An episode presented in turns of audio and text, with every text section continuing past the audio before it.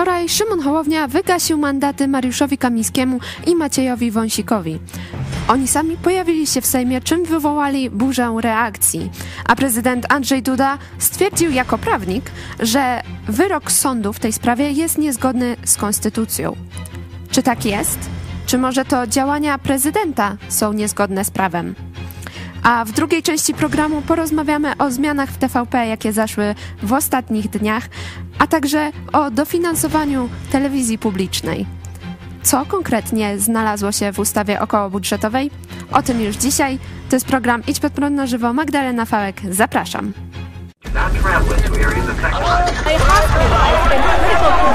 Jesteście.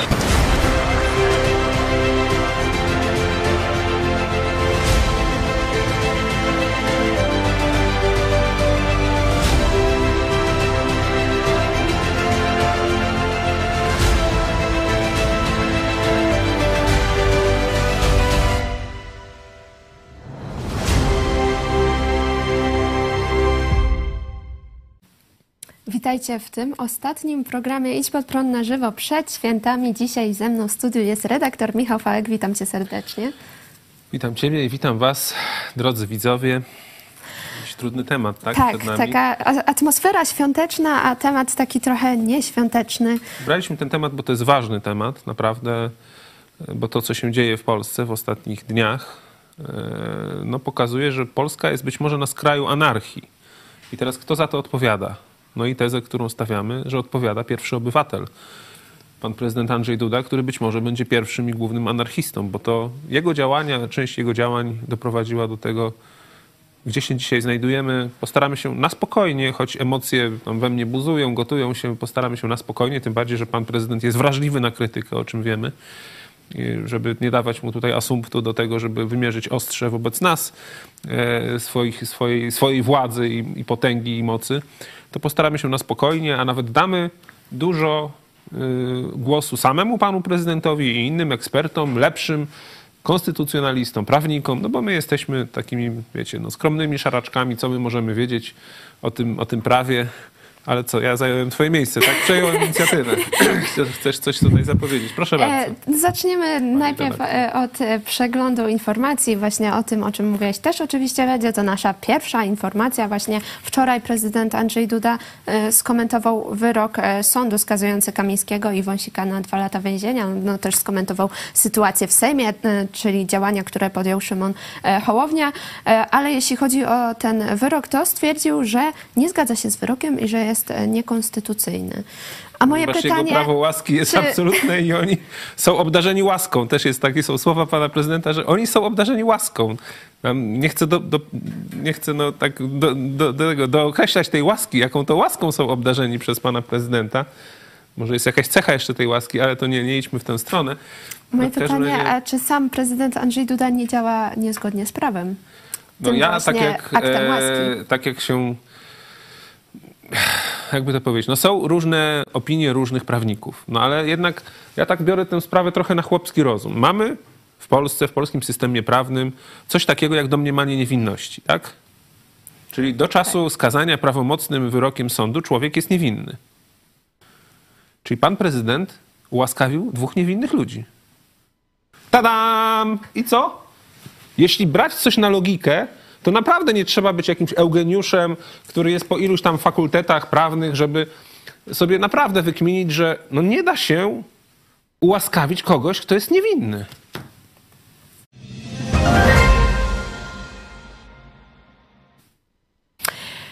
W ustawie okołobudżetowej pojawił się zapis e, o 3 miliardach złotych na telewizję publiczną, ale minister finansów tłumaczy, że to jedynie możliwość przekazania pieniędzy na e, TVP, e, a pieniądze te nie zostaną przekazane.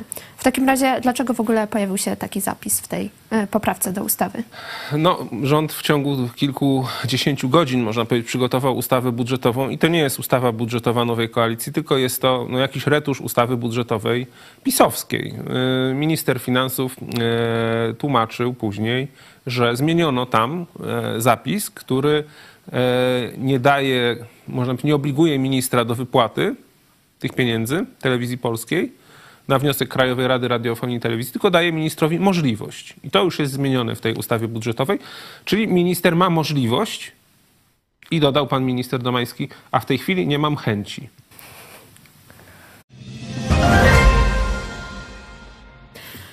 W telewizji publicznej, w TVP e, zaszło też dużo zmian w, ostatnich, e, ciągu, w ciągu ostatnich kilku dni.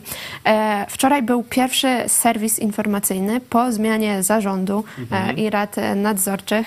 Oglądałeś to 19.30. Obejrzałem, nie na żywo, bo w tym czasie mieliśmy taką uroczystość wigilijną, akurat, akurat też tutaj w naszym gronie. Natomiast później starałem się znaleźć, nie było łatwo znaleźć, ale w końcu znalazłem ten serwis i obejrzałem z odtworzenia. Jakie pierwsze wrażenia? Pierwsze wrażenia? No, jestem pozytywnie zaskoczony. Naprawdę jestem pozytywnie zaskoczony. Wcześniej oglądałem tę dwuminutową zapowiedź pana Czyża, że będzie czysta woda zamiast mętnej zupy. Rzeczywiście było tak w miarę czysto, nie? Generalnie nawet pan, pan Donald Tusk, pan premier Tusk był krytykowany. Miał, miał miejsce, był, był, były i, e, i pan Mencen był pokazany, E, i e, pani europoseł z PiSu, także było, było, można powiedzieć, całe spektrum polityków i z lewicy, i z prawej strony, i z lewej. E, Pojawiła także, się też krytyka Tuska. No właśnie mówię, że pan Tusk był też krytykowany. Także e, uważam, że super. Rzeczywiście było takie, można powiedzieć, skupienie się na informacji, a nie na tępej propagandzie, nie? Także wiele osób, później czytałem komentarze, że wiele osób po raz pierwszy od 8 lat e, obejrzało e, program główny, informacyjny w telewizji publicznej. Ja zdarzało się, że oglądałem, ale zazwyczaj wiązało się to z, z obrzydzeniem, z wielk, albo z wielkim obrzydzeniem, albo prawie że wręcz z odruchem wymiotnym. E, natomiast tutaj rzeczywiście obejrzałem i jeżeli E, będzie to szło w tym kierunku, to bardzo się cieszę z tej zmiany. Na tę zmianę czekaliśmy, żeby po prostu telewizja publiczna była dla wszystkich Polaków, żeby rzetelnie informowała, a nie sączyła jad i uprawiała tępą gebelsowską propagandę, jak to było do tej pory.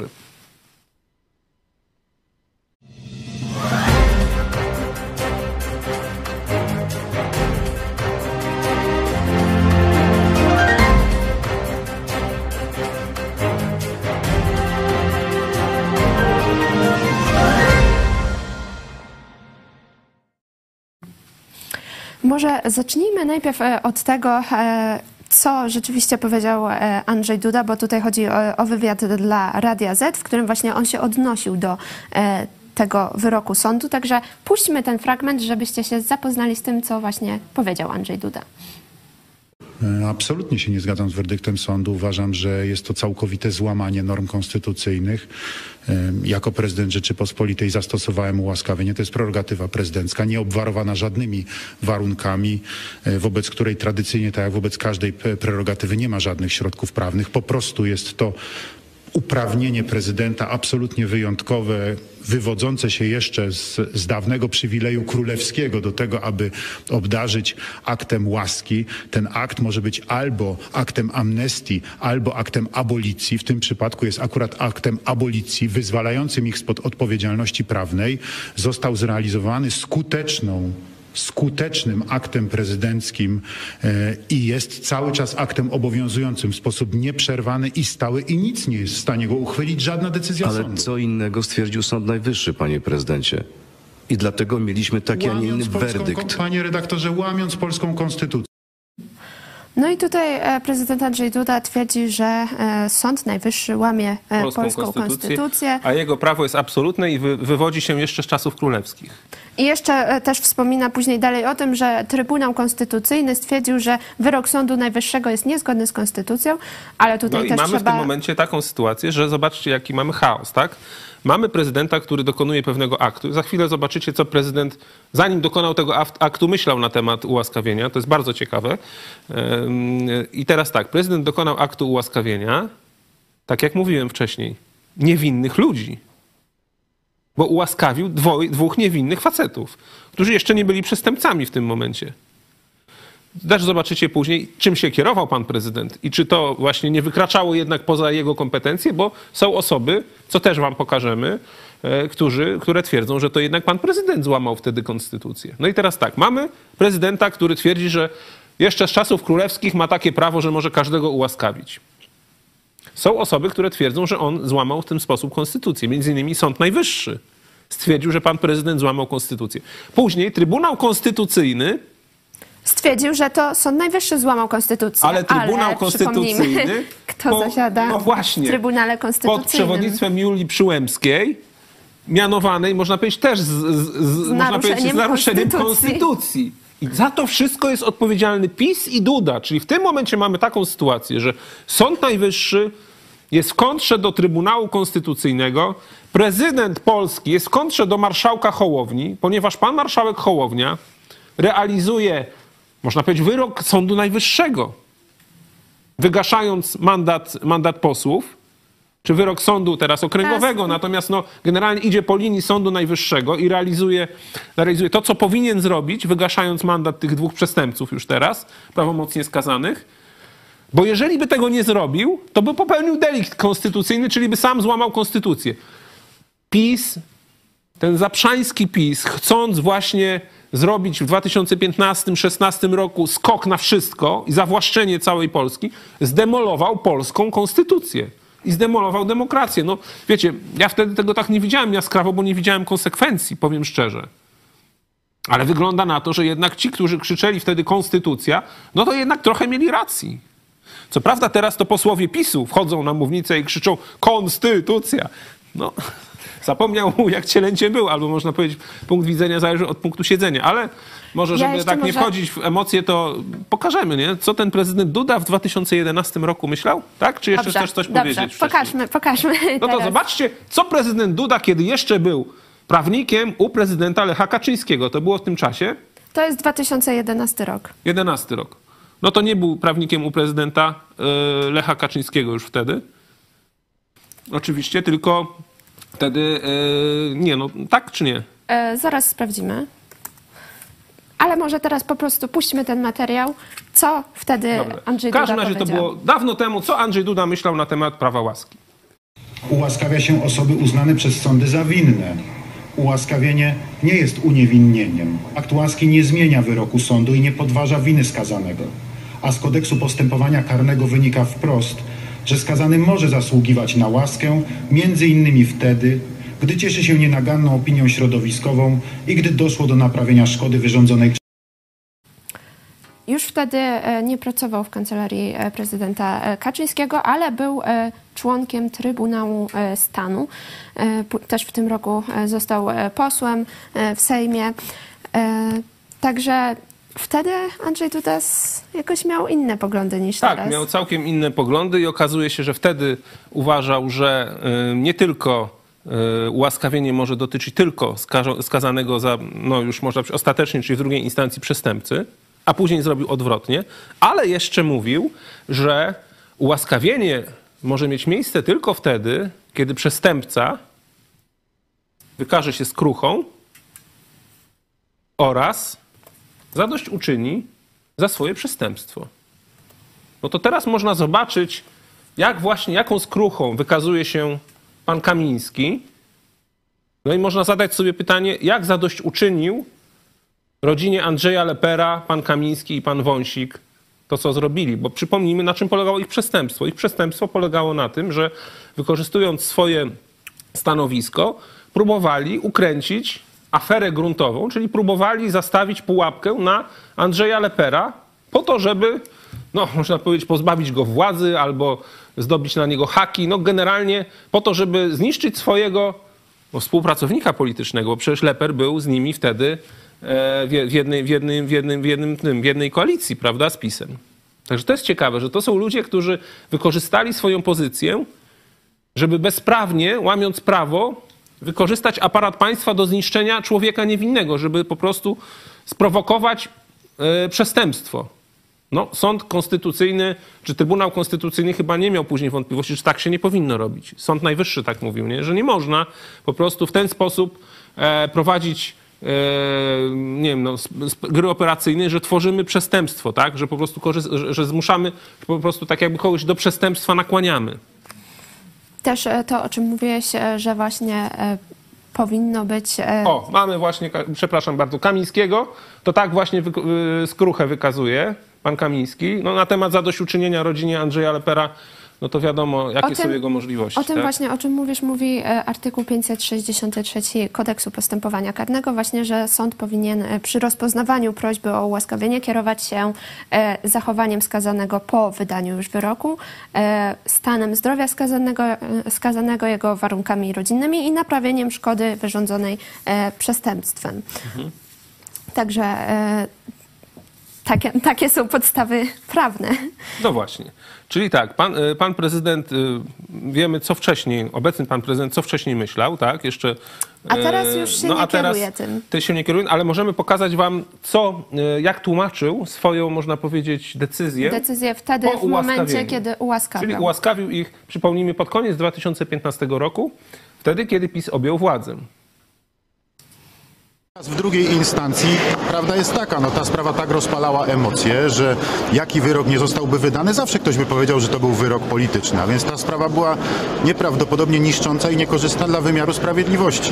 Jeżeli mamy budować dobry obraz wymiaru sprawiedliwości w Polsce, a chciałbym, żeby tak było i chciałbym, żeby ten wymiar sprawiedliwości też taki dobry obraz budował, to postanowiłem w swoisty sposób zwolnić, uwolnić po prostu wymiar sprawiedliwości od tej sprawy, w której powtarzam jeszcze raz, zawsze ktoś by powiedział, że sądy działały na polityczne zlecenie i przeciąć ten problem, rozstrzygnąć ten spór na moją odpowiedzialność jako prezydenta Rzeczypospolitej. Dlatego taka była moja decyzja. Na To był e, materiał e, z TVN-u, czyli e, jak widzimy tutaj prezydent Duda się kierował po prostu To miał dobre intencje. tak. Miał chęcią dobre intencje, tak zwolnienia, mówił. pomocy Chciał pomóc sądowi i tak sprawiedli- po prostu sąd sobie nie radzi, no jest problem z tymi sądami, no to ja po prostu pomogę sądowi i zamiast sędziego, zamiast sędziego zdecyduję, po prostu No i- uwolnię sędziego od tego problemu oc- oceniania, czy ktoś jest przestępcą, czy nie. No, panie sędzio, bo pan sobie może nie dasz rady, a teraz tak podobno krzyczą, że te sądy, tak trzeba z tych sądów słuchać, że s- no, tylko co do sądów będą chodzić. Nawet y, tego Tuska chcą i Sienkiewicza do sądów podać. Ale wtedy to tak mówił, panie sędzio, nie dasz pan rady, ja za pana, za pana, za pana osądzę, krótko mówiąc. No i czy to właśnie jest niezgodne z prawem, niezgodne z konstytucją? No to może tutaj damy wam e, wypowiedź e, prawniczki, tak? Z Uniwersytetu Warszawskiego, z Wydziału Prawa, pani profesor, Tak. która wytłumaczy wam, czym jest trójpodział władzy i jak właśnie pan prezydent, robiąc to co, to, co zrobił, czyli wyręczając sąd, jak właśnie złamał konstytucję wtedy. prawomocnie swoje mandaty, bo to wynika bezpośrednio z prawa. E, Natomiast pan prezydent podwójnie złamał konstytucję i był tego świadom, ponieważ w konstytucji jest wyraźny podział na władzę ustawodawczą, wykonawczą i sądowniczą. Pan prezydent ma władzę wykonawczą. I teraz pan prezydent ma prawo do tego, żeby ułaskawić przestępcę skazanego przez sąd prawomocnym wyrokiem. W Polsce sądy są co najmniej dwuinstancyjne, jeśli nie liczyć kasacji, czyli wyrok, który zapada w pierwszej instancji i się nie uprawomacnia, jeszcze nie czyni z człowieka przestępcę. W związku z tym nie można ułaskawić, nie może pan prezydent przypisywać sobie roli sędziego, a to zrobił. Powiedział: Ja tutaj wyręczam sąd. Prezydent nie może, stojąc na straży konstytucji, wyręczać sądu. W związku z tym ułaskawienie pana prezydenta było złamaniem konstytucji, było działaniem niewłaściwym, mającym na celu umożliwić ludziom skazanym w pierwszej instancji startowanie do Sejmu i otrzymanie pozycji zarówno w Sejmie, jak i we władzach. Mieliśmy do czynienia, jak teraz już widać, ponieważ zapadł wyrok ostatecznie prawomocny, który miał długą drogę, bo musiał się Sąd Najwyższy zebrać i powiedzieć to, co my wiemy na pierwszym roku prawa. Nie można ułaskawić osoby, która skazana nie jest. A nie jesteśmy skazani, kiedy nie zapada prawomocny wyrok. W związku z tym to ułaskawienie jest złamaniem konstytucji, ale nie jest aktem prawnym, który, jeżeli trzymamy się konstytucji, ma jakieś skutki faktyczne. Tutaj właśnie e, mówi e, pani e, profesor e, Płatek e, o podzi- e, rozdziale Trójpodziale władzy. władzy sądowniczej od wykonawczej, a tutaj tą wypowiedzią prezydent Andrzej Duda właśnie zaprzeczył temu trójpodziałowi. Ja w przy, przy, przypomnijmy, zacytujmy, w swoisty sposób postanowiłem wyręczyć sąd. I robię to na swoją odpowiedzialność. I teraz właśnie, panie prezydencie, odpowiedzialność jest taka. Mamy chaos, mamy burdel kraju właśnie dlatego, żeś pan wtedy złamał konstytucję. Żeś wyręczył pan sąd, zamiast poczekać, aż będzie wyrok prawomocny i wtedy okazać im akt łaski. Ale trzeba się było pośpieszyć. Dlaczego się trzeba było pośpieszyć? Bo ci przestępcy byli zaplanowani do tego, żeby trzymać pieczę nad służbami. No i teraz zobaczcie, w czym my żyliśmy przez ostatnie 8 lat. Bo teraz okazało się, po wyroku sądu apelacyjnego, że pan Mariusz K., tak, i pan W. są przestępcami, prawomocnie skazanymi. Tak. I ci przestępcy, obecnie prawomocnie skazani, a ich przestępstwo było w 2015 roku sądzone, przez 8 lat byli w naszym kraju odpowiedzialni za resort sprawiedliwości, za służby specjalne i tak dalej. To jak tego kraju Polski e, za czasów PiSu inaczej nie nazwać jak mafią? No dla mnie to jest po prostu definicja mafii. Mieliśmy państwo mafijne. Mieliśmy państwo mafijne, gdzie przestępcy byli ministrami odpowiedzialnymi za służby specjalne i za sprawiedliwość. Bo pan Wąsik był wiceministrem sprawiedliwości, zdaje się, tak? Czy on był też u Kamińskiego?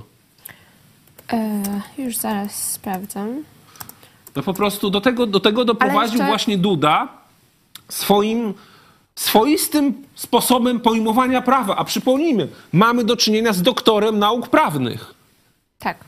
Ciekawe, że jego promotor... Nawet, nawet w wywiadzie e, sam prezydent Andrzej Duda mówi, że wypowiada się jako prawnik. Jako prawnik. Tak. Może się jeszcze wtedy nie nauczył. Jak to jest, nie? Bo on tak mówił też, że on się uczy, uczy, możemy wam to puścić tak dla, wiecie, chwili rozluźnienia, żeby... No zobaczcie, z kim mamy do czynienia na, na tym pierwszym stanowisku w Polsce. Pracuję cały czas. Prawda. Ja się cały czas czegoś uczę. Bez przerwy. Ja się uczę w mieszkaniu, ja się uczę w samochodzie, kiedy jadę, ja się uczę w samolocie, kiedy lecę. Ja się cały czas czegoś uczę. Jak się nie uczę tego, co mam powiedzieć, to się uczę tego, y, co będę chciał kiedyś powiedzieć. I wydaje mi się, że warto w związku z tym, więc czytam jakąś książkę. Jeżeli nie, to siedzę i uczę się języka, nowe słówka, Cały czas się czegoś uczę. Bo uważam, że to jest jedyna droga do tego, żeby cały czas trzymać się na wysokim C. Tak, sprawdziliśmy, że pan Wąsik był sekretarzem stanu w MSWiA, czyli był właśnie odpowiedzialny za służby, za policję i tak dalej. I okazuje się, że za służby i za policję byli odpowiedzialni przestępcy z przestępstwa umyślnego, nadużycia władzy. I zobaczcie, co oni zrobili w czasie, wła- właśnie w czasie y, no, tej, można powiedzieć, swojej służby ośmioletniej ostatnio. No będzie na ten temat komisja śledcza, bo przecież sprawa Pegasusa to jest znowu Kamiński i Wąsik. Czyli pan prezydent tak się uczył, że się nie nauczył, że ludzie, którzy popełnili jedno przestępstwo, nie powinni, nie powinni dostawać możliwości sprawowania funkcji w tym samym zakresie. Bo się, panie prezydencie, pan nie nauczył i oni popełnili tego samego rodzaju przestępstwo po raz drugi. Bo najpierw próbowali skręcić operację specjalną, nielegalną przeciwko Leperowi, a później użyli Pegasusa przeciwko wielu opozycjonistom, przeciwko szefowi sztabu, e, można powiedzieć, przeciwnej partii w wyborach i tak dalej, nie? Także no do tego właśnie doprowadził, doprowadził Duda swoimi postanowieniami sprzecznymi z konstytucją. Mimo iż później Trybunał Konstytucyjny powiedział, no ale to na chłopski rozum, no, jeżeli jest domniemanie niewinności, to nie można ułaskawić niewinnego człowieka. Jeszcze niewinnego, Ale choć podejrzanego. mm, teraz, e, teraz tutaj e, profesorowie prawa się wypowiadają, między innymi e, profesor Ryszard Piotrowski z Wydziału Prawa i Administracji UW, że jak skoro sąd wydał wyrok skazujący, to znaczy, że nie uznał tego pierwszego ułaskawienia. e, I nie było ono skuteczne, nie zostało wzięte pod uwagę. Czyli może Duda Więc ułaskawić Właśnie teraz. może teraz Duda ułaskawić ponownie. Myślisz, że zrobi to ponownie? Nie. Myślę, że nie zrobi. Dlaczego? Nie zrobi, bo wtedy musiałby przyznać, że wtedy pope- popełnił delikt konstytucyjny. Nie, że się pomylił, że złamał konstytucję. A jest niestety zbyt, jakby to powiedzieć, tak delikatnie, żeby nie, żeby ten, żeby nie wiem, jakiś paragraf tutaj zaraz nie przyszedł. No okazuje się, że pan prezydent niestety nie dorósł do tej roli. Bo zamiast uznać, tak, popełniłem błąd, przepraszam, rodacy, no chyba trzeba by się zrzec urzędu, nie? Jeżeli prezydent, który jest strażnikiem konstytucji, okazał się, że złamał konstytucję. Nie, pan prezydent teraz idzie w zaparte. I pan prezydent, zobaczcie co robi. W dniu, w którym sąd apelacyjny wydał prawomocny wyrok, że panowie Wąsik i Kamiński są przestępcami, co robi pan prezydent? Zaprasza ich do swojego pałacu i robi sobie z nimi zdjęcia z przestępcami. I zapewnia ich, chłopaki, nic się nie stało, jesteście niewinni. Ja was ułaskawiłem swoim królewskim postanowieniem. To ja tu rządzę, jestem królem, prawie Bogiem, mogę wszystko. Co ja powiem, to nic z tego nie może zmienić. Stawia się, no, można powiedzieć, w roli właśnie tego, on sam mówił o tym, że z królewskiego tego, no nie? No właśnie nie, albo jest się strażnikiem konstytucji, albo się jest królem, panie prezydencie. Pan królem nie jesteś, nie? Nie dorosłeś pan do tego.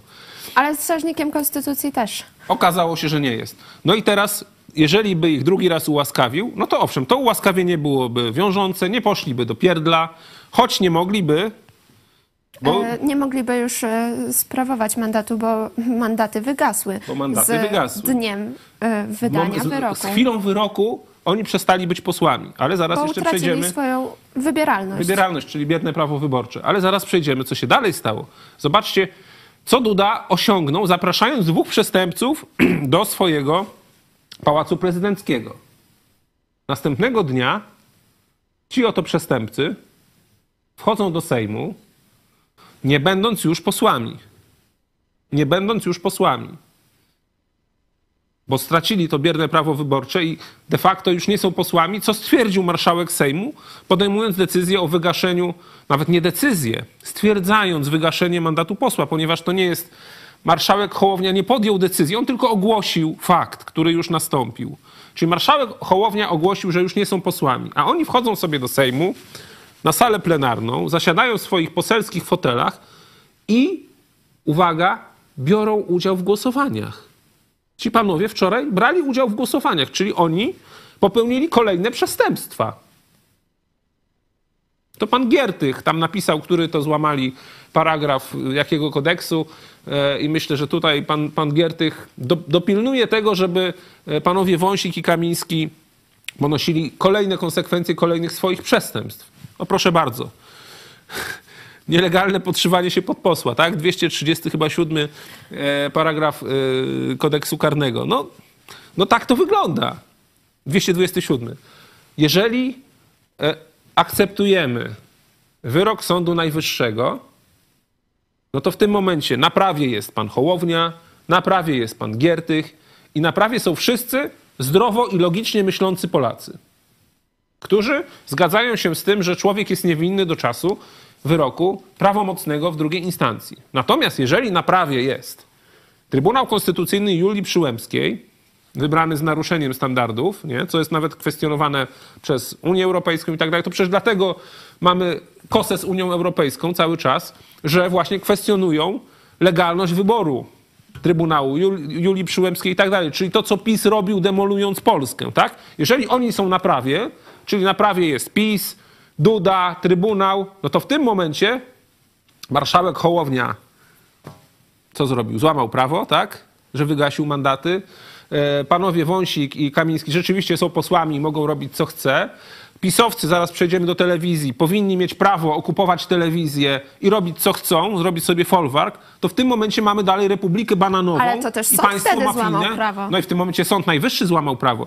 Do tego doprowadził PiS i Duda swoimi decyzjami, że mamy taki w tym momencie, wiecie, no konflikt w Polsce, ale to jest kryzys konstytucyjny w tym momencie, bo zaraz przejdziemy do telewizji. Przecież to też jest ta sama, można powiedzieć, konsekwencja właśnie tego, co Andrzej zrobił i mówi, biorę to na swoją klatę, biorę to na swoją odpowiedzialność. No to właśnie taka jest teraz odpowiedzialność, że żyjemy w kraju, gdzie jest konflikt i kryzys konstytucyjny. O telewizji zaraz, a ja jeszcze przypomnę, że na czacie trwa sonda, w której możecie brać udział również w naszych mediach społecznościowych. E, Pytanie w sądzie, czy koalicja 15 października rozliczy Dudę? I są e, cztery odpowiedzi. E, Pierwsza tak szybko, druga tak po 2025 roku, trzecia nie i czwarta inaczej. Jeżeli wybierzecie opcję inaczej, to zachęcam do pisania komentarzy, a również komentarze od Was dostaję. Tutaj e, Carlos, najgorszy prezydent w historii e, Polski, e, a Nabis e, Nabobi. Moim zdaniem realizacyjnie e, 19.30 trochę biednie i nie wiem po co ten rebranding. I mogli sobie darować wypowiedzi Jandy czy redaktorów wyborczej, ale o tym jeszcze będziemy Tak, rozmawiać jeszcze później. Jeszcze Tadeusz Marszałek, zgadzam się z tym, wszystkie działania Dudy po 15 października zmierzały do utrzymania PiSu przy korycie, stąd chaos. Artur Zaborowski, można się całe życie uczyć i głupim umrzeć. Dokładnie. O, możemy e, wstępne wyniki e, sądy pokazać. Do tej pory e, już widzę, że ponad 200 głosów oddanych i najwięcej ma opcja e, 43%, e, tak po 25 roku. Też bym na nią stawiał. No teraz nie mogą, nie, nie są w stanie nic z tym zrobić, bo nie postawią go przed Trybunałem Stanu, bo nie ma takiej mocy. Natomiast jeżeli będzie tak, że e, no PiS nie dostanie się z powrotem do mediów publicznych na zasadzie zawłaszczenia mediów publicznych, bo to, że on tam powinien być, mieć swoje miejsce, przecież to jest największy klub parlamentarny, czyli nawet stosując metodę proporcjonalności, to powinien mieć najwięcej czasu w mediach publicznych e, jako, jako osobna partia, jeżeli już przedstawiamy e, polityków. Natomiast to, co PiS wcześniej zrobił, no to wiadomo, to jest, to, no to było zawłaszczenie totalne, tempa, propaganda i tak dalej. Dobrze, że, że, że te media odbito. Zaraz będziemy chwileczkę zastanawiać się, czy właściwie się to stało i tak dalej. E, No ale jeżeli PiS, który można powiedzieć utrzymał się przy władzy poprzedniej kadencji i jeszcze jedno, Duda też myślę, że utrzymał się przy prezydenturze dzięki właśnie zawłaszczeniu mediów publicznych. Gdyby media publiczne były obiektywne i uczciwe przed rokiem 19 i przed rokiem 20, to dzisiaj Duda nie byłby w pałacu, a Możemy- PiS przestałby rządzić 4 lata temu. Możemy pokazać krótki fragment, jak właśnie Danuta Cholecka e, pyta prezydenta e, Dudę tuż przed e, wyborami. W 2020 roku. Panie prezydencie, mamy niecodzienną sytuację e, w tych wyborach, że e, obaj, obaj kandydaci mają bardzo wyrównane wyniki sondaży. E, No i co zrobić, żeby rzeczywiście to pan wygrał? Także Ale, ale co zrobić, żeby Bardzo to pan obiektywne. wygrał, panie prezydencie? No żeby to pan wygrał, panie prezydencie, kochani. To jest główna prowadząca program Wiadomości w 2020 ro- roku, Danuta Cholecka. W Niesławie odeszła kilka dni temu z telewizji. To będzie jej zapamiętane, zostanie to z nią, można powiedzieć, do końca ich, jej dni. My teraz e, przechodzimy właśnie do tematu e, telewizji e, publicznej, ale przy Dudzie zostajemy cały czas. Tak, no dzisiaj pan prezydent u nas jest głównym tym, główną, główną osią programu.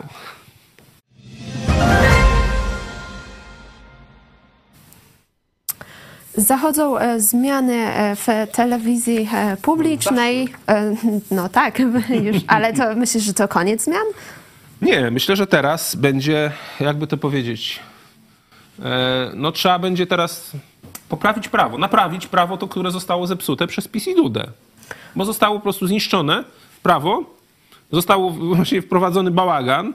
Zresztą jak z wieloma rzeczami, które PiS robił, to ostatnio wiele razy mówiliśmy w ostatnich latach, że tam część tych, czy większość może ich ustaw to była pisana w nocy w kiblu na kolanie, nie? No i tak właśnie później to funkcjonuje, że wprowadzili Radę Mediów Narodowych, która weszła w kompetencje Krajowej Rady Radiofonii i Telewizji. Później to oczywiście zostało oprotestowane i przez opozycję, i przez Unię Europejską, która też no, mówi, że powinien być jakiś, e, powinny media być niezależne, powinien być e, przynajmniej jedna instytucja, tak, która kontroluje niezależność mediów. No i tą instytucją była Krajowa Rada Radiofonii i Telewizji, też upolityczniona przez PiS, ale PiSowi to było mało. Oni nie chcieli czekać, aż tam wygaśnie kadencja niektórych członków Krajowej Rady Radiofonii i Telewizji, prawda? Oni chcieli mieć wtedy media na już. Stąd Rada Mediów Narodowych. Stąd wymyślili, że wprowadzą Radę Mediów Narodowych i tam dadzą tylko polityków PiSu. Przecież tam jest właśnie ta, między innymi Lichocka, która niedawno zrobiła sobie fotkę w reżyserce programu telewizyjnego, znaczy no, w, telewizji polskiej. Polityk w telewizji, proszę bardzo. Właściwe miejsce. I to jest jedna z, jedna z członkiń e, Rady Mediów Narodowych, która decyduje o tym, jak mają, jak, e, kto jest w zarządzie, kto jest w radach nadzorczych i tak dalej. I No zostało to. e, zostało, tutaj- gdzie tutaj tu jest wina? Dudy? Gdzie tu jest Duda? No Duda podpisywał te ustawy. Godził się na te ustawy.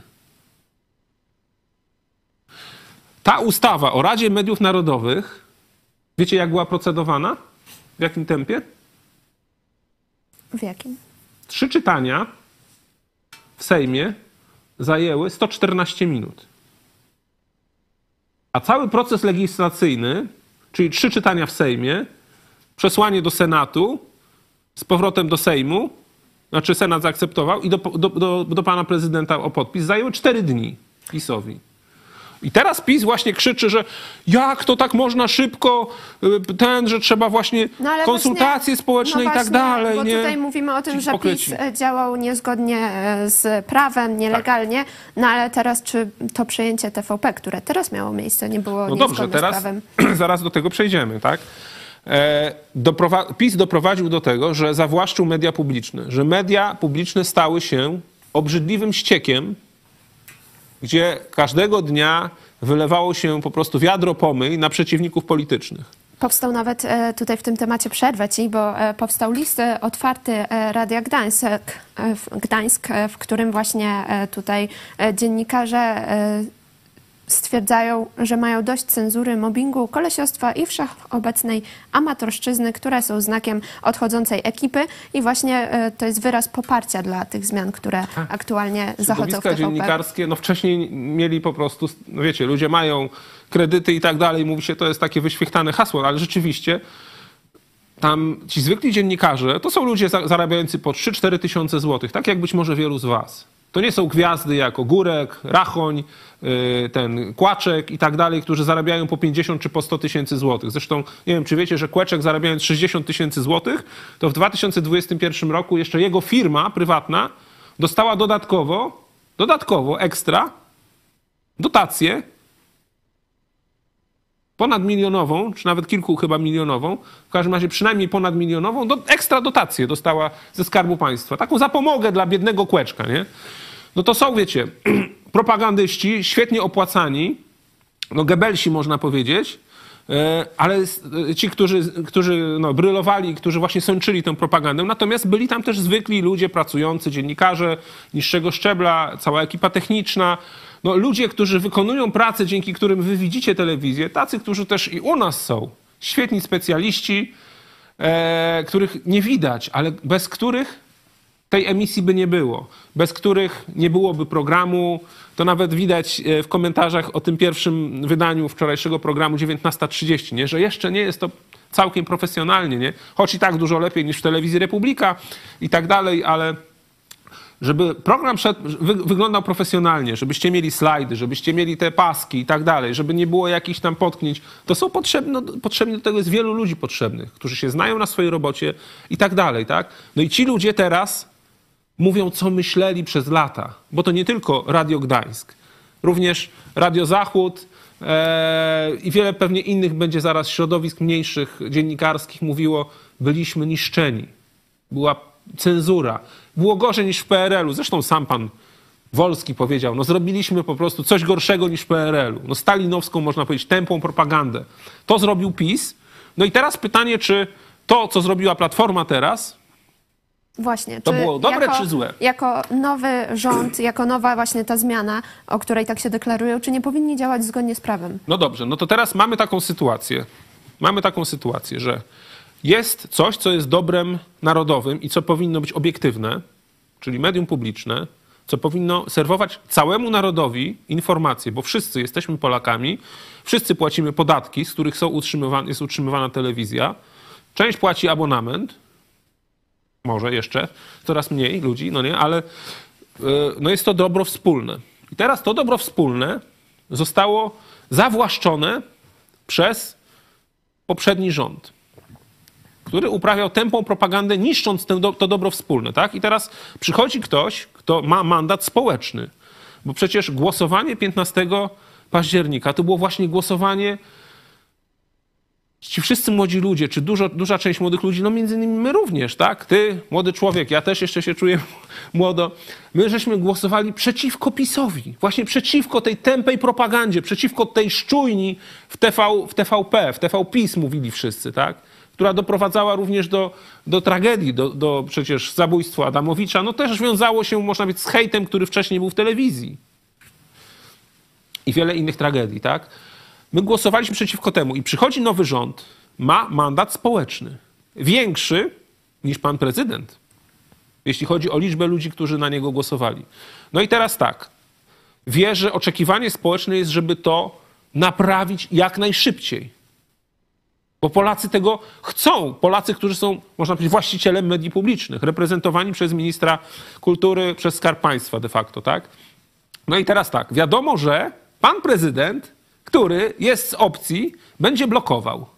Czyli, że nie da się naprawić. Ale tutaj właśnie w wywiadzie Poczekaj, dla radia nie da się naprawić, y, od, odkręcając, można powiedzieć, y, to co, to, co PiS zrobił. Bo PiS po prostu tak zagmatwał, tak zniszczył system prawny, że teraz trzeba by to odkręcić po kolei, tak? Czyli można powiedzieć, wykonać wyrok Trybunału Konstytucyjnego z 2016 roku, który właśnie kwestionował tę ustawę medialną, małą ustawę medialną, która powoływała Radę Mediów Narodowych. Czyli de facto zlikwidować wykonując ten wyrok, zlikwidować Radę Mediów Narodowych, tak? Czyli można powiedzieć po kolejkach, po kolei, po klocku, po klocku odbudowywać czy sprzątać.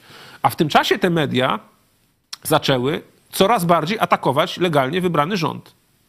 No i teraz tak. E, była możliwość, z której korzystał, skorzystał pan Sienkiewicz.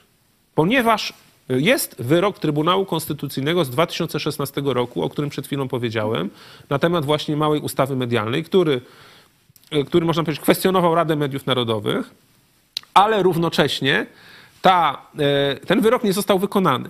Czyli wyrok, można powiedzieć, doprowadził do tego, że jest luka prawna, że jesteśmy w próżni, bo wyrok kwestionuje Radę Mediów Narodowych, która tą ustawą, można powiedzieć, zabrała kompetencje Krajowej Radzie Radiofonii i Telewizji. I sobie wiecie, no nie wiadomo, kto ma te kompetencje.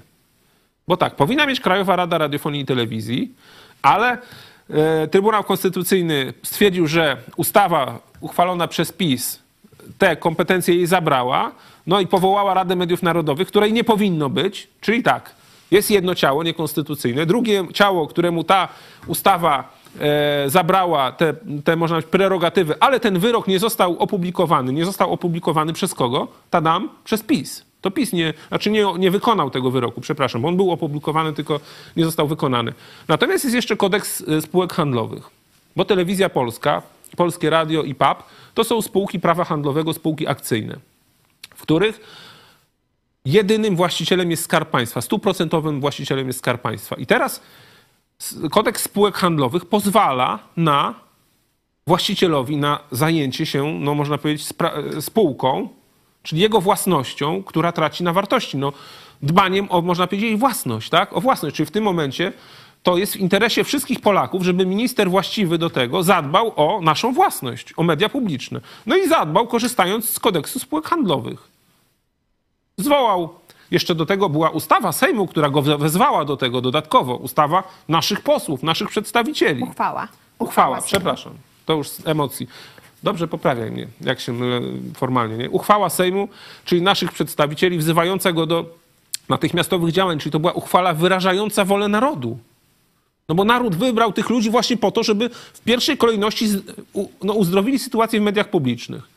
PiS zaczął stosować przeróżne kruczki prawne, no to nasi posłowie, nasi przedstawiciele wezwali wszystkie, można powiedzieć, władze do tego, żeby tę sprawę uzdrowić. Okazało się, że tylko jedna władza posłuchała posłów, bo reszta tych, którzy powinni to zrobić, miała to w dupie, za przeproszeniem. Bo Krajowa Radia Radiofonii i Telewizji przez ostatnie 8 lat była ślepa na to, co tam się dzieje w, tym, w tej telewizji.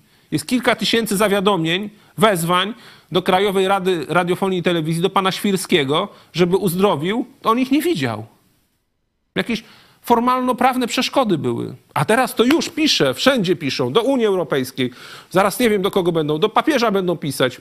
Panie papież, co się tutaj w Polsce dzieje? Do prezydenta Stanów Zjednoczonych napiszą. No, wszyscy was tam na, na, wyślą, gdzie tam trzeba, nie? W każdym razie myślę, że pan Sienkiewicz i pan Tusk zrobili właściwie, bo uratowali, W dobry sposób to zrobili. zrobili właściwą rzecz. Teraz, czy zrobili to zgodnie z prawem, to w tym momencie się wypowiada- wypowiadają prawnicy. Niektórzy mówią, że zgodni- zrobili zgodnie z prawem, bo prawo było wcześniej złamane, a oni wykorzystali lukę prawną, która powstała. Niektórzy mówią, że no to jest w tym momencie mm, dyskusja, czy kodeks spółek handlowych jest ważniejszy niż konstytucja. Niektórzy mówią, że nie wolno tak było robić, trzeba było po kolei, po kolei te klocki rozbierać. No a ja uważam, że zrobili coś właściwego, zrobili coś dobrego, bo kogoś, kto zniszczył, odsunęli kogoś, kto chciał dalej niszczyć, prawda? Niszczyć, można powiedzieć, demokrację, no i niszczyć państwowość polską. Y, Wiesz, no po prostu tak jakby wytrącili im możliwość dalej niszczenia Polski. Tym, którzy uprawiali tępą propagandę, kłamali. E, przecież tam ile było kłamstw, hejtu, niewy, e, niewykonanych wyroków. Przecież my też byliśmy pokrzywdzeni przez telewizję polską, przez pana Pereirę. I co, czy telewizja polska wykonała wyrok sądu? No zobaczcie, to są ludzie, którzy teraz mówią, o, krzywda nam się dzieje. To są ludzie, którzy łamali prawo notorycznie. Notorycznie. Ci propagandyści pisowscy w, te, w telewizji polskiej. To byli notorycznie łamiący prawo ludzie.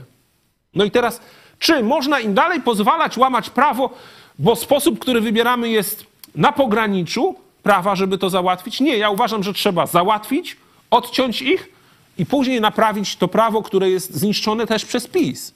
I teraz jest czas na to, żeby w porozumieniu z PiSem, z panem prezydentem Andrzejem Dudą, naprawić to, co zostało zabagnione przez, Kaczy, przez Kaczyńskiego i przez Dudę wcześniej. A zobacz, a teraz pytanie, no bo wszyscy mówią, że o, Platforma zawłaszczy media. No to teraz możemy przejść do oceny tego programu 19.30, tak? Tak. Czy zawłaszczyli media? Ja uważam, że nie. Dlaczego nie? Program naprawdę był obiektywny. Program był obiektywny. E, W programie, tak jak mówię, były ciekawe rzeczy. Były pokazane, była na przykład, był pokazane to, że budżet państwa, który teraz rząd Donalda Tuska wprowadza pod obrady Sejmu, jest budżetem, można powiedzieć, na podstawie budżetu Mateusza Morawieckiego. To było powiedziane. Było na przykład powiedziane, że deficyt będzie większy niż w budżecie Mateusza Morawieckiego. Była na to grafika. Był pokazany pan Morawiecki budżet i deficyt budżetu 168 milionów i e, pan Domański, czy Tusk był tam pokazany, tak, Tusk, przepraszam, i deficyt 186 milionów. Czyli były fakty pokazane. I teraz niech widz sobie sam oceni. A nie było tez, nie było właśnie ocen, nie było szczucia, nie było, wiecie, pokazywania, kto jest winny, a kto jest dobry.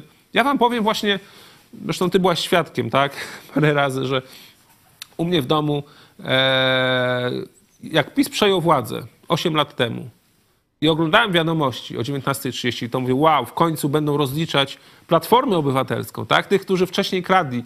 Jak się cieszę, nie? Każde te nowe, nowe wiadomości dla mnie były takie, wow, fajnie, w końcu będzie Prawo i Sprawiedliwość, będzie ta dobra zmiana.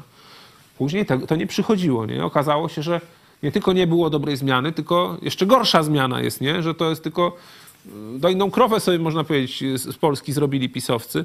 Natomiast jak, jak, jak, jak w kolejnych latach oglądałem jeszcze te wiadomości, czy próbowałem, no to widzę, że to się po prostu obróciło a rebur o 180 stopni, nie? Że oni, e, że się nie da tego oglądać. A później to już, nawet no, przygotowując się do programów, czasami no, chcę obejrzeć, co tam jest w tej szczujni, nie? Ale robię taki test. Oglądam do pierwszego ataku na Tuska. Do pierwszego ataku na Tuska, nie? Wyobraźcie sobie, nigdy nie obejrzałem do końca. Nigdy nie udało mi się dotrwać do końca wiadomości, mając takie postanowienie, że oglądam do pierwszego ataku na Tuska, nie? A czasami to musiałem wyłączyć po minucie albo dwóch, nie? Jeszcze we flashu. Ja tutaj e, dostaję komentarze od Was. Oczywiście zachęcam Was właśnie do pisania swoich e, opinii e, o najnowszym teraz e, w wydaniu 19.30 w TVP. E, Tutaj Mateusz e, pisze, program TVP o 19.30 też oglądałem, był w porządku, też się odnosi do naszego programu. Bardzo dobrze postawiona główna teza programu. Dobrze, że się budzimy jako naród. Mam nadzieję, że to się nie zatrzyma.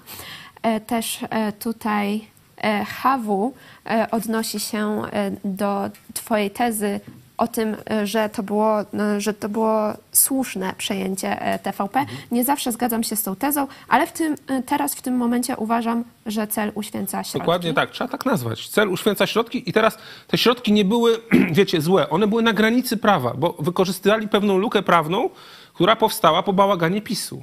Także, no i minister Sienkiewicz, chwała mu za to, wziął to na klatę. I teraz pytanie, czy kiedyś w podręcznikach historii będzie lepiej oceniony minister Sienkiewicz, który działając, można powiedzieć, na granicy prawa lub w granicach prawa, ale tak blisko granicy, zrobił coś istotnego, bardzo potrzebnego w danym momencie dziejowym dla Polski, bo być może uratował Polskę przed pogłębiającym się podziałem, który właśnie PiS wprowadzał, czy będzie chwalony ktoś, kto 8 lat temu, bo 8 lat temu pisowcy przejmowali władzę, zawłaszczył, zawłaszczył media, czy wziął media, też przejął, tak jak teraz rząd przejął, ale po to, żeby zrobić z nich, wiecie, ściek, szczujnie, hejt i tak dalej. Jak myślicie, za 20 lat, za 30, jeśli Polska dotrwa tych czasów, kto będzie dobrze oceniony przez nasze dzieci, przez nasze wnuki? Czy Sienkiewicz, który posprzątał tę stajnię Augiasza, czy ten Augiasz Kaczyński, który zrobił po prostu chlew i gnój z telewizji publicznej, która do nas wszystkich należy, zrobił burdel, czyli dom publiczny. No tak się ostatnio mówiło o telewizji publicznej, że to jest dom publiczny, niestety. A dziennikarze to są, którzy tam pracują, no ci, którzy są w domu publicznym, to są już sobie sami nazwijcie, tak? E, Jeszcze Dariusz Rysak pisze na czacie, panie Michale, na początku TVP będzie obiektywne, ale z czasem zrobi się propaganda. Teraz chcą uśpić naszą czujność. Zobaczymy, nie? Ja mam nadzieję, że e, właśnie Ale To, taką co- nadzieję poczekaj. miałeś też z zapisu. Miałem nadzieję, ale zobaczcie, chodzi o to, że PiS miał pełnię władzy i pełnia władzy ich zdemoralizowała absolutnie. A tutaj trzymajmy się tego, że są trzy partie, które muszą się dogadać. To jest jedna rzecz. I druga rzecz, że obudziło się społeczeństwo obywatelskie. Rzesze młodych ludzi, którzy, wiecie, którzy będą im patrzeć na ręce. Wiecie, no już teraz jest, że jest projekt budżetu. No i jest te 3 miliardy na Właśnie TVP. I już, tego. już ludzie im to pokazują. No jak to? Miało nie być na, nic na TVP. To co to jest? Oszukujecie nas? To przecież wyborcy Platformy od razu się rzucają. Właśnie jest kwestia funduszu kościelnego. To jak to? Fundusz kościelny dalej jest, a miało nie być. Oszukujecie nas? Także panie Darku, czy Darku, naprawdę miejmy nadzieję, że właśnie dotrwaliśmy czasów, kiedy wyborcy będą Tuskowi patrzeć na ręce. To jest jedna rzecz. No i mam nadzieję, że Tusk się zmienił na tyle, że będzie chciał rzeczywiście zejść ze sceny w dobry sposób, niepokonanym, a nie tak jak wcześniej zszedł ze sceny. W Niesławie, za Tutaj pierwszym e, razem. może właśnie przejdźmy e, teraz jeszcze właśnie do e, tych pieniędzy dla telewizji publicznej i przy okazji też możemy powiedzieć o funduszu Ale jeszcze jedno, bo, ten, bo poszedłem w dygresję. Jedną rzecz. Proszę bardzo. Bo mówiłem, że wtedy z obrzydzeniem i odruchem wymiotnym włączałem telewizję, bo był atak na Tuska zawsze. A wczoraj włączyłem i uwaga, była krytyka Tuska. Wczoraj była krytyka Tuska. W telewizji przejętej przez Tuska. Była drobna, nie jakaś taka, wiecie, hejtowa i tak dalej, ale był pewien fakt i było, była pewna krytyka Tuska, tak? Był, tak jak mówiłem, było miejsce i dla...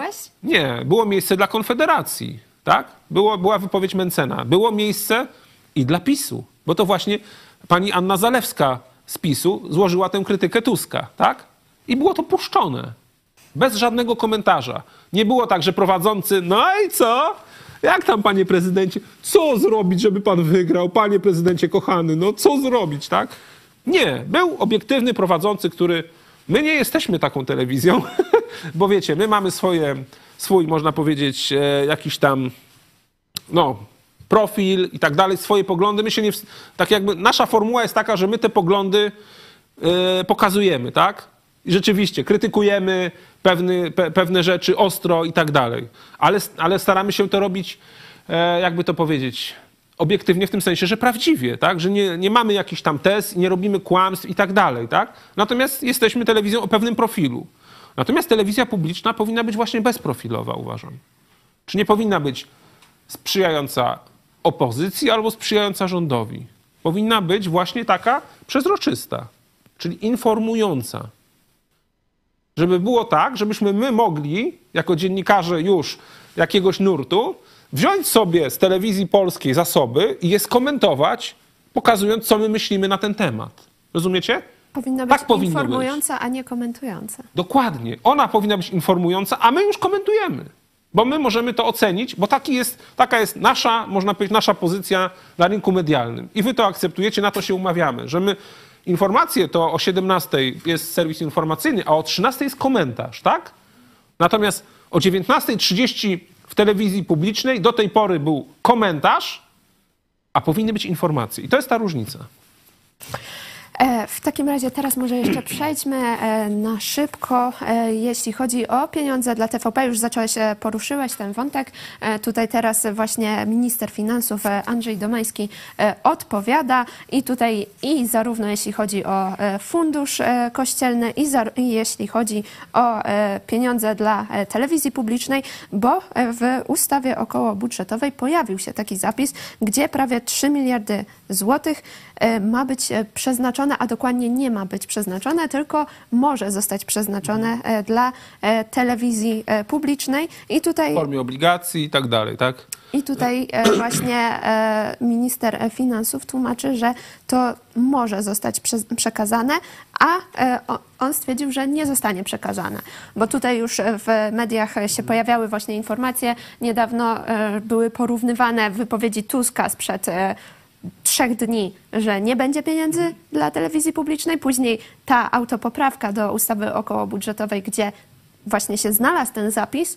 No a teraz wypowiedź e, ministra finansów, że pieniędzy nie będzie. Ale też się pojawiły wypowiedzi, że nie będzie tele, publicznych te pieniędzy dla telewizji Trwam, dla telewizji Republiki, z tym się akurat zgadzamy. Dla prywatnych telewizji nie powinno być publicznych pieniędzy. Jeśli chodzi o telewizję publiczną, jeśli przyjmiemy, że jest to dobro narodowe i nie mówię tutaj tylko o TVP Info, która właśnie, no można powiedzieć, najbardziej zszargała to imię telewizji publicznej, ale przecież jest wiele programów dokumentalnych, programy przyrodnicze, e, dobro narodowe, jak polskie seriale, polskie filmy fabularne i tak dalej. No gdzie to mamy oglądać? No właśnie powinniśmy mieć możliwość oglądania tego w TVP Historia, w TVP Seriale, w TVP, nie wiem, dwójka, trójka, rozgłośnie lokalne i tak dalej. E, Myślę, że rzeczywiście, jeżeli telewizja publiczna będzie takim medium, które będzie pełniło misję nie właśnie komentującego pod tezę i tak dalej, żeby komuś dowalić, tylko medium obiektywnego i ono nie będzie w stanie się samo utrzymać z reklam, no to wtedy naturalne jest, że powinna być w jakiejś tam części dofinansowana, żeby nie upadła, tak? No bo nie wiem, no chyba, że, że, 3 chyba, że no poczekaj, chyba, że po prostu u, u, ustalamy wolną Amerykankę i w tym momencie e, telewizja publiczna upadnie po paru latach i zostaną tylko telewizje, które będą dawały, wiecie, tylko teleturnieje, tylko seriale, tylko głupią rozrywkę, bo to tam najbardziej będzie ten, czyli tylko można powiedzieć e, coś, niska kultura, no sorry, że tak mówię, no ale tak uważam, tak, będzie, która się najlepiej sprzedaje, będzie tylko w telewizji, bo tylko ona będzie miała rację bytu, bo na siebie zarobi. No a mi chodzi o to, żeby był i teatr telewizji, tak? I żeby właśnie można było sobie obejrzeć nikodemadyzmę, żeby sobie tak popatrzeć na pana Dudę dzisiejszego. O, ciekawe, to przecież podobnie, nie? I tak dalej, nie? E, tylko, że telewizja publiczna to nie może być Bizancjum. To nie może być Bizancjum, gdzie wychodzi taka pani Ogórek albo taki pan Kłeczek, krzyczy na ludzi, zabiera e, ten, nie daje dojść do głosu, stawia tezę, albo taka pani Cholecka, co z oczami maszynanymi w pana prezydenta, co zrobić, żeby pan wygrał, panie prezydencie. I jeszcze biorą za to 50 albo 100 tysięcy miesięcznie. Tak nie powinno być. Jeżeli to będzie telewizja, która będzie rozsądnie zarządzana, oszczędnie i tak dalej, no to wtedy okaże się, że ona nie potrzebuje 3 miliardów tylko wystarczy jej 300 milionów na przykład, czy 200, żeby się utrzymała i żeby misję, która jej jest należna czy przynależna i która jest dla niej właściwa, zrealizowała. Misję informowania i misję zapewnienia kultury, e, jakiegoś dokumentu, e, no przeróżnych, wiecie, o wojsku programy, rolnicze programy, programy, dla dzieci programy. Tego nie będzie w mediach komercyjnych. No nie ma na to miejsca w mediach komercyjnych, bo się na tym nie zarabia, tak? Do tego się dokłada. No i jeżeli chcemy to mieć w Polsce, no to trzeba do tego dołożyć, ale nie 3 miliardy No na tępą propagandę gebelsowską. No właśnie. E, No to tutaj z drugiej strony, bo e, tutaj właśnie minister finansów tłumaczy, że po prostu kwota nie została zmieniona, ale został zmieniony ten zapis, że może. Ale dlaczego na przykład zostawiają tą furtkę? Nie zmienili kwoty na mniejszą. Dlaczego zostawiają tą furtkę? Czy to Zobaczmy, nie jest... jak będzie nowelizacja budżetu. To wtedy porozmawiamy. No wtedy zobaczymy, czy zostawili tę kwotę, czy jednak ją zmienili. No bo cały czas przypominam, oni musieli z tym budżetem zdążyć z pierwszym czytaniem na tym posiedzeniu Sejmu. Bo jeżeli nie złożą budżetu do, do, do podpisu do prezydenta gotowego po wszystkich czytaniach, po Senacie i tak dalej, do końca stycznia, to prezydent ma prawo ten rząd i wtedy nie zadrży mu ręka, zobaczycie. Już będzie twardy, już się wtedy nauczy, że wtedy trzeba ten rząd uwalić, nie? A to można powiedzieć mają spadek po tym też, co zrobił Duda, bo to też jest odpowiedzialność Dudy, że dwa miesiące, można powiedzieć, zmarnował temu rządowi. Że zmarnował dwa miesiące rządowi e, na pracę, pozwalając na tę farsę z rządem Morawieckiego, nie? Po to, żeby właśnie zabetonowali jeszcze przeróżne spółki, telewizje, nakradli jeszcze coś, wydali bez sensu pieniądze. Pani Chorosińska, ministra kultury, wydała przez te dwa tygodnie 500 milionów złotych. Nie wiem, czy wiecie. Nawet nie wiadomo na co. Pół miliarda wydała pani, która wiedziała, że będzie dwa tygodnie na stolcu. To przez te dwa tygodnie pół miliarda wydała. Dobrze, że nie była dłużej, nie? Lekką ręką? Jeszcze nie wiadomo na co. Jeszcze tutaj e, przy okazji może powiedzmy e, o kolejnej e, takiej czymś, do czego się właśnie wyborcy odnoszą, wyborcy koalicji, że likwidacji funduszu nie będzie. Tak powiedział, tak. Tak powiedział właśnie minister finansów Andrzej Domański, ponieważ jest Sprzeciw koalicji. Tak, jest sprzeciw koalicji i powiedział, że e, to nie zostało e, zawarte w, umowie koalicyjnej. tak, w umowie koalicyjnej, ale jednak to było w obietnicach na przykład Platformy No, Obywatelskiej. bardzo mnie to martwi. Mam nadzieję, też. że i Platforma, i Lewica tutaj będą dążyli do tego, żeby jednak e, spróbować to zmienić. spróbować to zmienić. No nawet jeżeli by to miało nie przejść przez ustawę, jeżeli by się posłowie, wiecie, PSL-u sprzeciwili, to niech się to okaże w Sejmie. Ja uważam, że tak powinni zrobić. Jest to nasza obietnica wyborcza. Platforma mówi i Lewica taką samą mieli obietnicę, że likwidujemy, likwidujemy y, fundusz kościelny. To w takim razie składamy taki projekt ustawy. No i niech się okaże. Na sali, na sali można powiedzieć sejmowej. Który sposób i proszę bardzo, żeby posłowie głosowali z własnym, zgodnie z własnym sumieniem, żeby nie było dyscypliny. Może okaże się, że na przykład za likwidacją funduszu kościelnego będzie te 18 głosów z Konfederacji, a może jacyś posłowie PiSu okaże się, że zagłosują za likwidacją, a może okaże się, że niektórzy posłowie Platformy nie zagłosują za likwidacją, bo im sumienie nie pozwoli. Chodzi o to, że jeżeli coś obiecaliśmy y, obywatelom, to spróbujmy to zrobić. Tak uważam. Nawet jeżeli okaże się, że się to nie, nie przeprowadzi.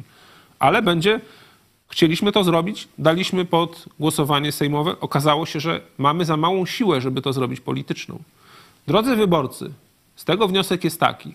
Jeżeli chcecie, żebyśmy to skutecznie zrobili, dajcie nam w następnych wyborach większą siłę polityczną. To tak bym, tak bym postąpił, tak?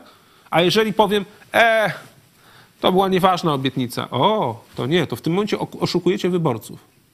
I wtedy No to dla niektórych wyborców jest wyborach- bardzo ważne. I wtedy przyjdzie ktoś w następnych wyborach, kto powie, ja to zrobię już na pewno, na pewno i weźmie wasze głosy. Choć też tego nie zrobi, bo nie będzie miał siły, nie? Chodzi o to, żebyście byli uczciwi posłowie tutaj Platformy, PSL-u też, no powiedzmy, ale żeby po prostu posłowie byli uczciwi. Jeśli obiecałem to wyborcy, to dążę do tego, żeby to zrealizować, a przynajmniej niech to będzie postulatem, niech to będzie postawione na sali plenarnej. I tyle. No, przecież są w stanie to zrobić. Mają 15 posłów, żeby złożyć projekt ustawy. poselskiej, tak? Klubu poselskiego, czy powiedzmy. A jak nie, no to wezwijcie obywateli, to obywatele zbiorą 100 tysięcy podpisów. I myślę, że marszałek Hołownia puści to. Nie będzie zamrażarki u niego na ten, na ten projekt.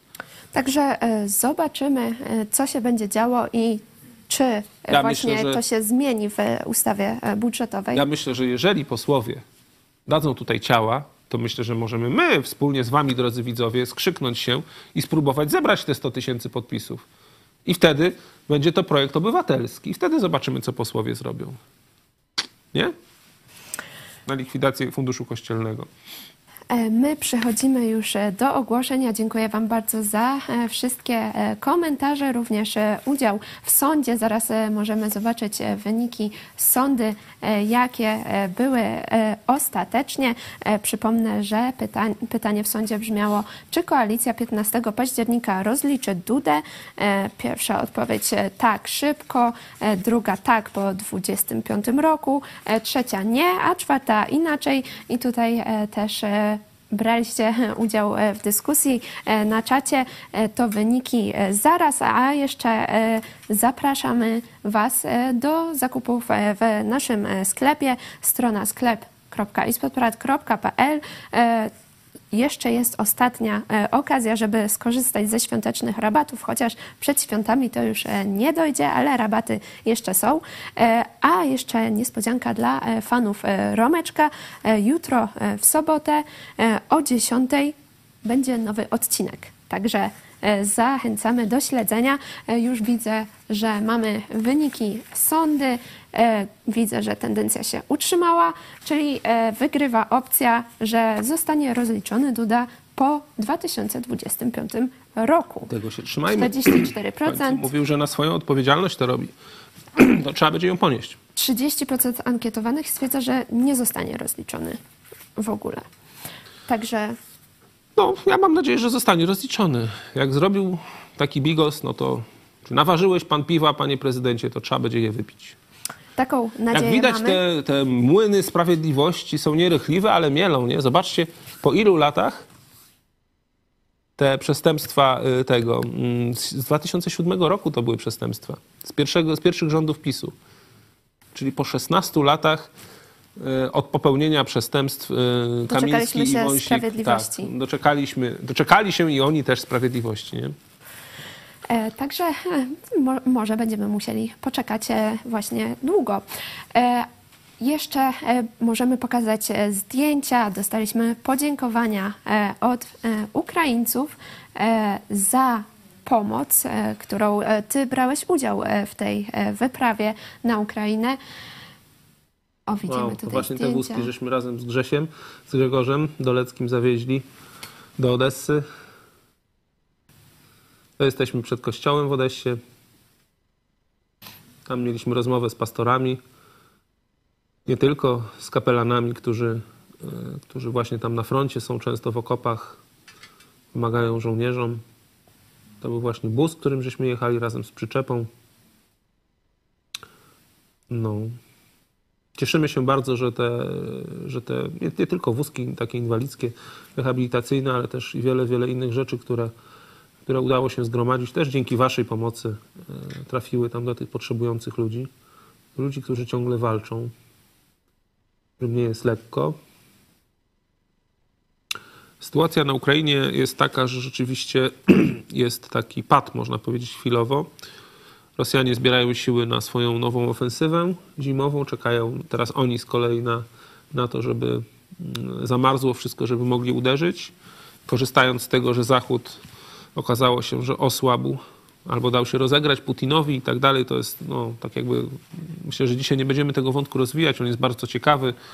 Jedno hasło wam rzucę. Zobaczcie sobie, mm, kto finansował kampanię wyborczą spikera Izby Reprezentantów w Stanach Zjednoczonych, pana Johnsona, który w tym momencie decyduje jednoosobowo, to jest taki ichniejszy marszałek Sejmu, e, który decyduje, czy poddać pod głosowanie pomoc dla Ukrainy. Okazuje się, że są tam ślady rosyjskich oligarchów.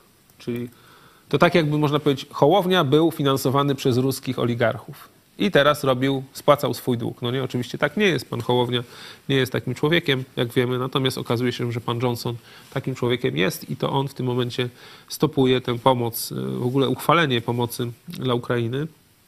E, mamy nadzieję, że, że ta uchwała Stanów Zjednoczonych będzie w połowie stycznia.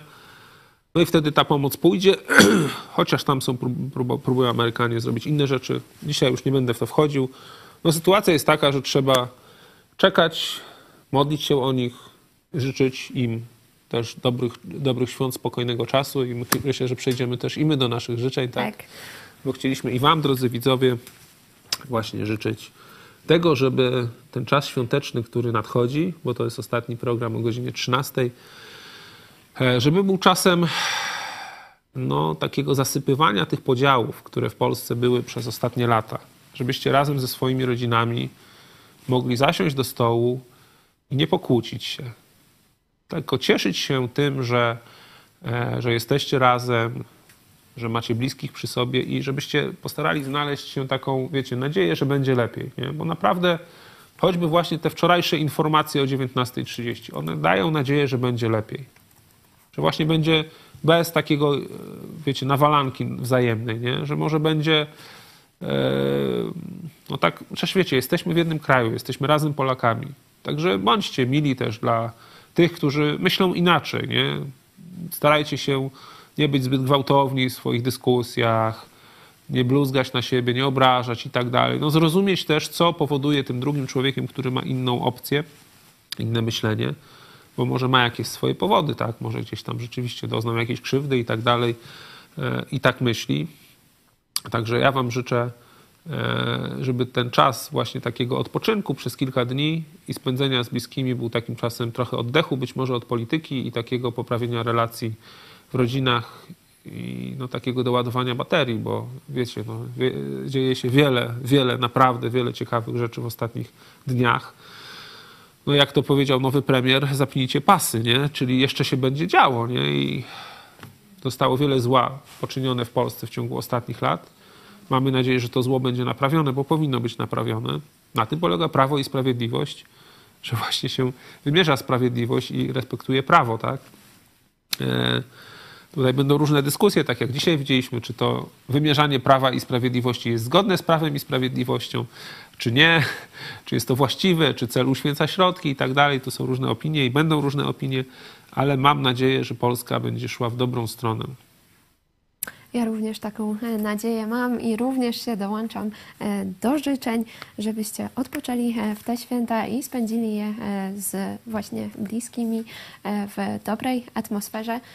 A jeszcze przy okazji świąt zachęcamy Was do oglądania dzisiejszego programu o 18. Właśnie będzie o świętach kolejny vlog Korneli i Euniki. Możemy puścić teraz krótką zapowiedź. Kobiety są. Aha, aha. Tak, tak. Zaśpiewaj kolendę jakąś. Ale ty kupiłeś te różki, no. A czy wy jesteście historykami? Wśród nocnej ciszy. Brada Pita. Nie lubię świąt.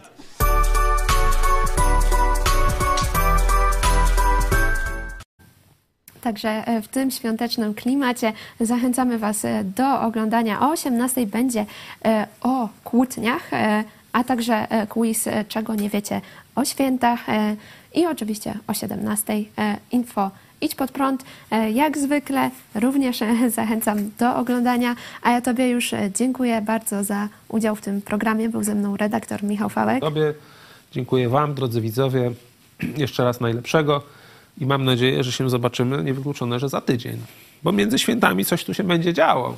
Dokładnie, e, także e, dziękujemy, że byliście e, z nami. Dziękuję za Wasz udział w tym programie i wesołych świąt.